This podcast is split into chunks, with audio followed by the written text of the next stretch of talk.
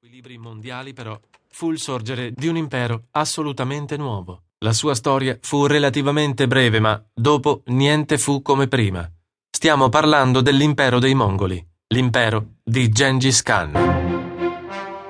Gengis Khan fu un uomo d'azione. La sua efficienza nel massacrare non è stata eguagliata se non dai tremendi orrori del XX secolo. Nessuno nutre il minimo dubbio nel suo genio militare.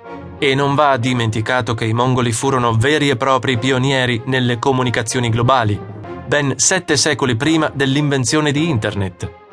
Come simbolo degli estremi degli ultimi mille anni non esiste miglior candidato di Gengis Khan, l'uomo che incarnò al meglio l'insondabile dualità della razza umana, per metà selvaggia e per metà civilizzata. Si resta sbalorditi, infatti, pensando a come un analfabeta cresciuto in condizioni miserabili si sia poi dimostrato uno stratega capace di conquistare l'impero più vasto che la storia ricordi. Un uomo che, pur non sapendo né leggere né scrivere, capì l'importanza della cultura e favorì sempre poeti, scrittori, filosofi, svolgendo un ruolo di autentico mecenate in tutto l'impero con la sua corte itinerante. Quali oscuri segreti ci sono dietro la sua incredibile capacità tattica e su quali diaboliche fonti di ispirazione ha potuto contare un semplice nomade mongolo per creare alcune delle più complicate e micidiali macchine da guerra mai viste sulla Terra? Chi o che cosa l'ha protetto dai dardi nemici in centinaia di battaglie? Era veramente l'anticristo, come qualcuno ha detto? Oppure è stato, a modo suo, soltanto un rivoluzionario? Ma soprattutto, quali misteri e quali verità si celano ancora dietro alla sua morte e al luogo della sua sepoltura?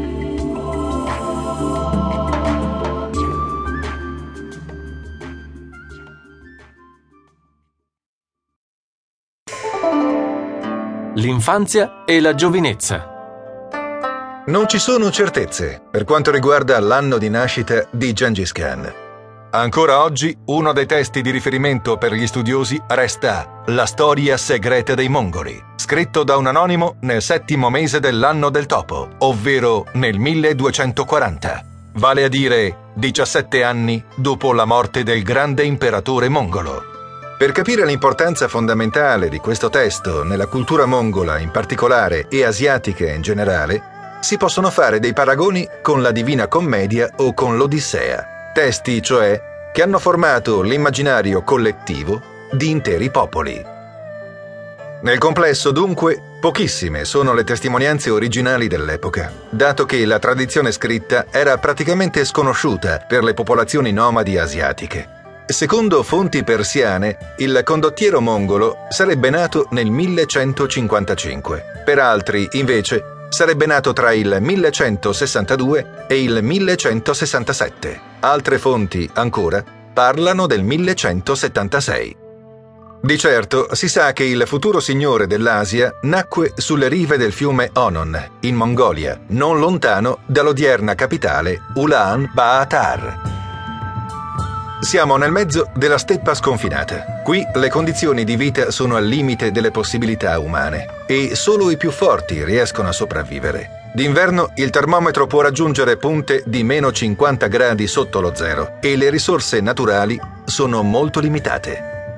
Gengis Khan viene battezzato Temujin. Il nome del bambino, secondo la tradizione dei popoli della steppa, viene scelto in onore di un forte e valoroso capo tribù tartaro sconfitto dal padre Yesujei, che era all'epoca il capo del clan Borijin della tribù Kiad. Temujin si dimostra ben presto intelligente e coraggioso. Ha soltanto nove anni quando, come voleva la tradizione mongola, si mette in viaggio con il padre alla ricerca di una futura sposa.